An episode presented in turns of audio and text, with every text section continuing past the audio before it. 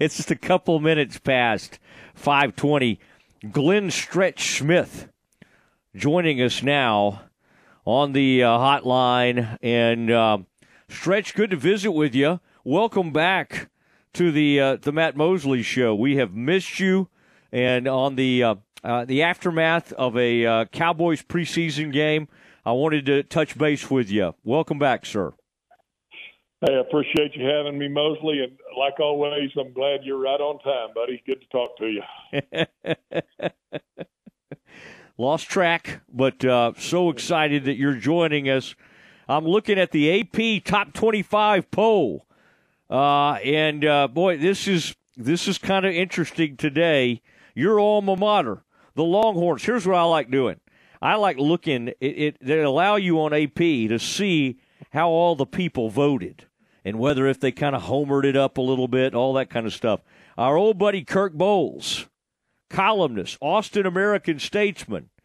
Uh, Stretch, would you like to guess where he had the horns? And of course, he did go to University of Texas. I'm going to say put him at uh, six stitches in a hobo's breeches. Mosley six. Number seven. He had oh. the Longhorns at number seven, and he's got the LSU Tigers up there at number four, right behind. And he's got Michigan one, Georgia two, Bama three, and then you get LSU and then Ohio State. Um, these things interest me to see how they all. I like to see, for instance, noted Pac 12 homer Jon Wilner. That's probably not fair, but he does have the Washington Huskies number four in the AP poll. so, you know, used, you used to have to step up and say, uh, you know, when you when you when you stepped up at the carnival, you had to, you know, there's the age or the weight, and I got it within one, and I'd say, you know, Bohls. I mean, the fact that he put Bama up there, the fact that he put uh, who else did you say? I mean, I agree with him. LSU. Who else did you? Oh, he had Michigan number one. I, yes, it might have been one of. It might have been one of those nights he was down there at Gloria's, the Mexican place down there in Austin. He got he got him some of that fire water and got all liquored up when he had to, when he had to turn his ballot in. oh man, I I I lo- I mean, this is a fun time of year. Aggies. Uh, Aggies, at least on this Wilner's deal, number 18, and he has the Texas Longhorns 15, K State 14. Now, do you have any thoughts uh, on on any of these college teams? Stretch, do you think there's anybody that's going to surprise us? I mean, you've always had a good feel for like the LSU personnel. Um, and uh, and I told you the other day, by the way, former LSU head coach Ed Orgeron was hanging on the Baylor campus the other day. His son's on the staff, so that's always kind of exciting to see. But are there any of these teams, like, how would you classify TCU after what they did last year? Do they deserve to be ranked top 15? Or, or do you think that was just a, a simply a lightning in a bottle situation? Well, I mean, I, I, I think obviously Coach Patterson let that you know, he he did not leave the cupboard bare, and and you you you saw that with an ability for a quarterback to get hurt, and who they had number two step in, obviously Duggan and do do a great job for him, and and and you you know, Coach Dykes did a heck of a job of uh, of getting that program rolling. I think the thing that to me that really I, I don't have a good feel for is you know how is Kendall Briles, you know how is he going to step in there?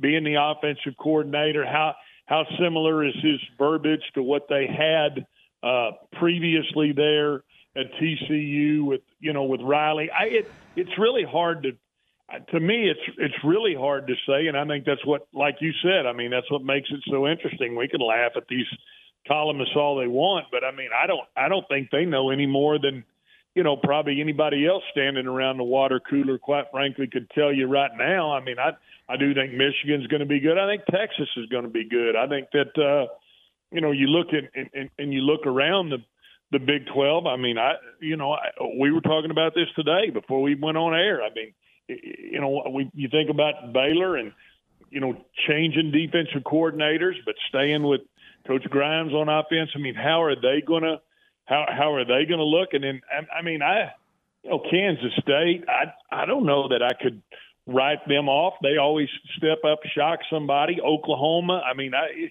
it's it's really it'll be interesting to to see how it all really shakes out. But I I think you get to week three in the season and th- that's going to be the time when the really interesting conversation starts, and then you know you're going to see guys start jockeying and see how really good guys are when there's no preseason football and you don't have that opportunity to get out there and even look and see yeah. what guys have. I think it's it's hard to tell.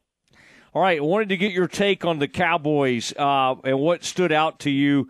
Um, you know, Deuce Vaughn we knew he was good. He was a great college player. That was fun to see him in a game. And and he just he's so quick. He's explosive. He's strong. He's also five five. But uh, stretch. I mean, you just never know. There's just certain positions where the little guy can survive in the NFL. You don't want to get a whole team of those guys, right? A whole team of Cole Beasleys, as used to say. But boy, if you have one, um, I mean, that's pretty it's pretty amazing to watch a guy like that. How much? Uh, what did you take away from just Deuce Vaughn's uh, performance? And is he a guy that could could actually emerge as the backup, or do you like him more as that change of pace, simply a complimentary type guy? Yeah, I just I don't know that. I mean, I don't know that I that I would trust him from a protection standpoint, saying, "Okay, let's put him in there and really know that he can." You know, with his size, be able to pick up the blitz and understand who to get. I think the speed of the game is going to be obviously something that you saw him transition with.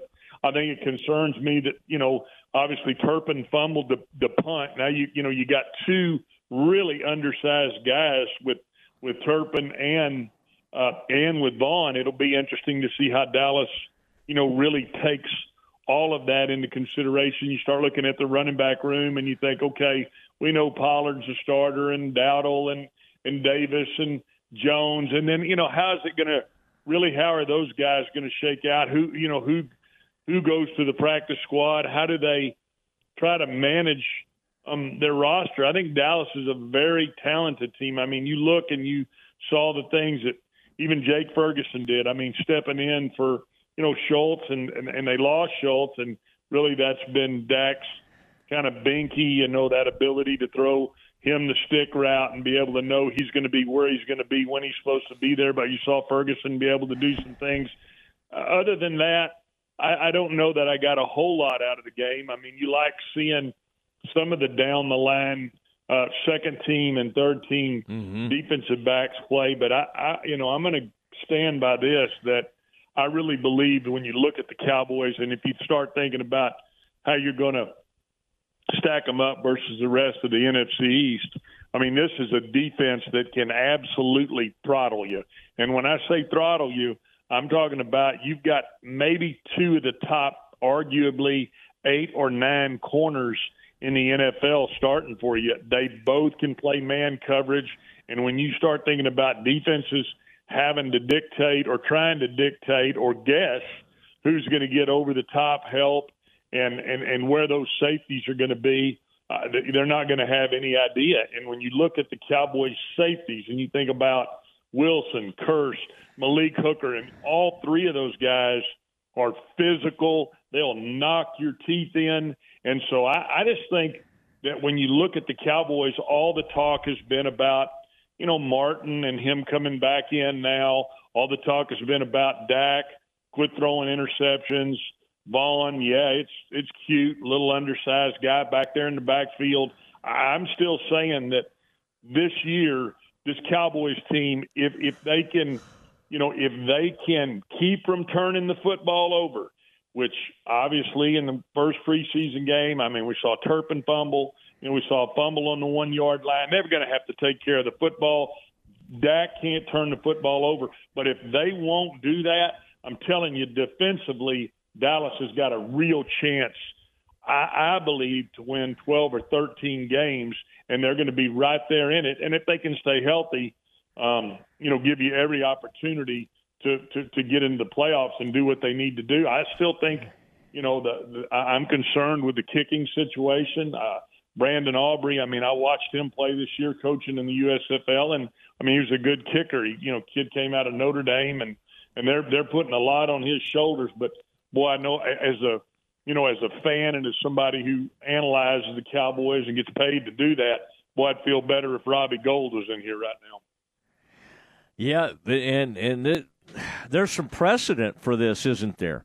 For them going into a season and not really having a great feel for what to do at kicker. And the, and the longer you wait, the more you kind of like, oh goodness. And and I'm like you. I mean, this guy's an interesting story. He's a soccer background, but when you shank uh, extra point, you don't care about soccer background. All those all those fun little stories, as you referred to, uh, go out the window. Uh, Glenn Stretch Smith joining us on the Matt Mosley Show, ESPN Central Texas. You've heard him for years, right here on the uh, oh well, the Mosley Show, his own show here on ESPN Central Texas. Always good to catch up with him. Um, Stretch, I thought that was interesting. Late in that game, I'm thinking, who's playing defensive tackle for the Cowboys? Well, I, Gallimore was still out there. And I think Bohanna, who's been kind of moving around on this team for years now, it seems like. Quinton Bohanna. I mean, to me, that tells you there's a fight at the kind of the end of this roster, and some of these veterans are not guaranteed a spot. That's that's kind of one of the things I noticed in that game the other night. And by the way, to your point on some of those other players down the line, guys, I thought Damone Clark at linebacker, Jabril Cox, uh, Demarcus Overshown, the rookie out of Texas, came in there and made a really good stick early in that game. Um, I, I thought I thought some of the linebacker play was kind of interesting, intrigued me. Yeah, and they, I mean, and you're right, Matt. I mean, they they they have done a really good job of drafting, and I think it, you know, obviously, it starts with Quinn and what he's done um, as far as being able to uh, identify guys that fit in his scheme, guys that he wants. You look at this football team right now, and I think the thing that stood most out to me is the length of this football team. And you look again in the secondary.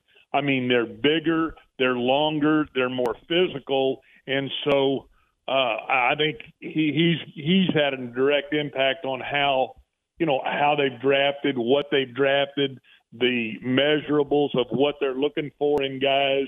And when you again you look at the Cowboys right now, physically on defense, and you just talked about it. I mean, guys who have contributed heavily in the previous years, and you know Neville Gallimore and Quint Bohanna. I mean, you're right; those are guys that now are you know are trying to get in there and press Odighizuwa and you know, the, the, the, some of these frontline guys, mm-hmm. Hankins, for, for a starting job. And, you know, I like that they played Mazi Smith a lot. I like that they're going to give him an opportunity to roll in there. And what it really tells you is that Dallas is going to have a rotation of guys. They're going to be able to get after the quarterback. And, and, and, you know, that's how you, to me, that's how you win in the NFL. You get after the quarterback and you cause turnovers and you quit talking about obviously your quarterback who's turned it over way too much and you hope that you know him getting into this west coast system will allow him to you know have some comfort and guess what have confidence in punting the football and knowing that your defense can get the ball back for you yeah, and and you're right. Maybe they won't force it, have to force it so much. Maybe the windows won't be so small.